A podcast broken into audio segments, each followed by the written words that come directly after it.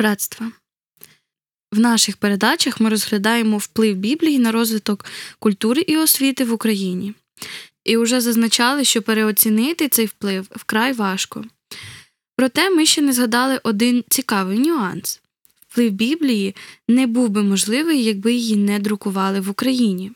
А друкувати Слово Боже на теренах Батьківщини здебільшого починали друкарні при братських школах. І сьогодні ми трішки згадаємо те, як так вийшло, що просвітницькі світські організації друкували Біблії у своїх друкарнях. Адже сьогодні, завдяки цьому, ми маємо прекрасні зразки барокового українського книгодрукування, якими пишаємось, як великим здобутком культури.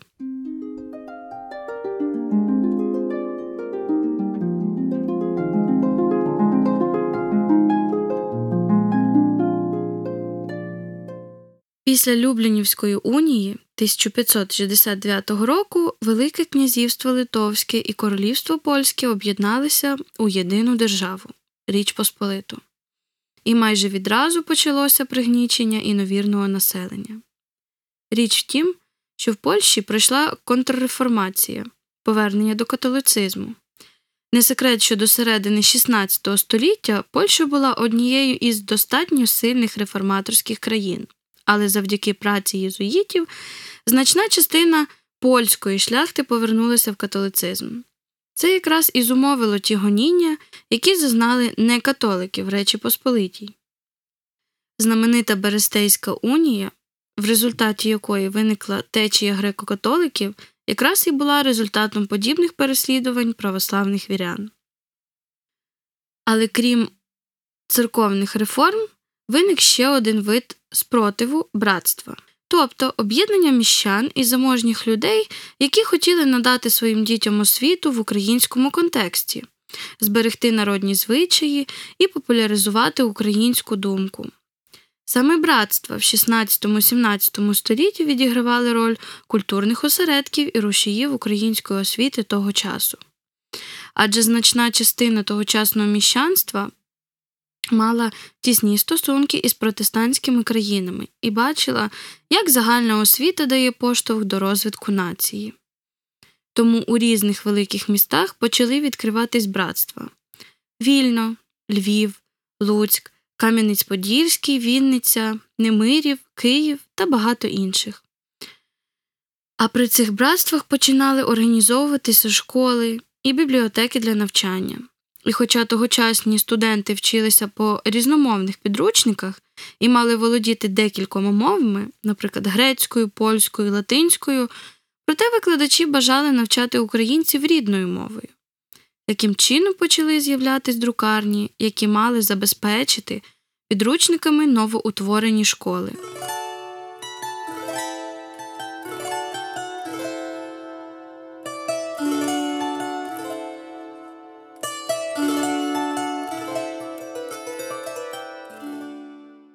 Ось друкарні, що організовувались при братствах, якраз і стали тими рушіями, тими рушіями українського книгодрукування, про яке ми говоримо сьогодні. Поширенню просвітництва сприяло виникнення в Україні в другій половині XVI століття друкарства. Перша друкарня була відкрита Федоровим у Львові. У ній видані в 1574 році апостол і буквар. У 1578 році заснована Острозька друкарня. Пізніше її остаткування перейшло до Львівської братерської друкарні. До середини 17 століття в Україні нараховувалось 25 друкарень у 17 містах і селах. У Києві Києво-Печерська друкарня, друкарні Вербицького та Соболя у Львові, Сльозки і Желиборського Чернігівська друкарня. Існували друкарні в Луцьку, Кременці, Кам'янці, Почаєві, Галичі і Умані. Немає сенсу перераховувати усі ці друкарні.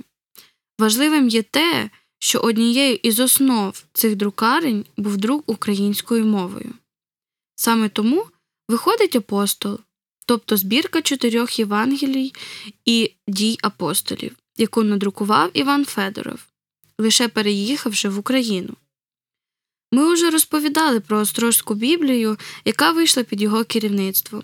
Окрім того, іншими друкарнями були надруковані ряд Євангелій, зокрема Дерменське Євангеліє, Учительне в Рахманові на Волині, Часослов на Рівненщині, Апостол в Кременці та інші.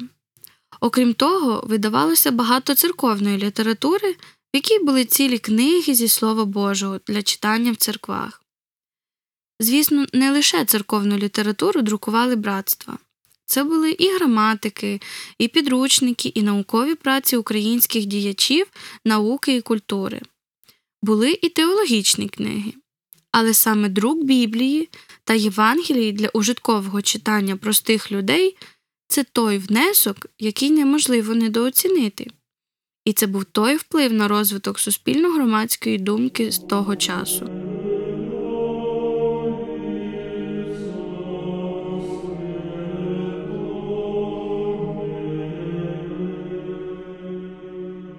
Цей рік, в який ми розважаємо про вплив Біблії на українську історію і культуру, факт виходу Біблії достатньо масовим тиражем для того часу було важко переоцінити. Адже окрім навчального ефекту, щоб читати Слово Боже, потрібно уміти читати. Слово Боже мало і інший морально-релігійний вплив на розвиток українського суспільства.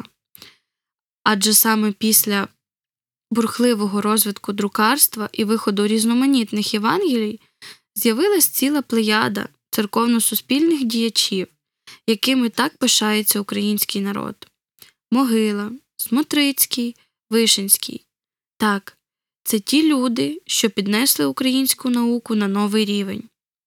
Але вони виросли в середовищі, де слово і наука були в пошані, і по інакшому вони не змогли вирости. Тож слово мало не просто вплив на культуру, а доленосне значення для нашого народу. Цінуймо це і вивчаємо слово.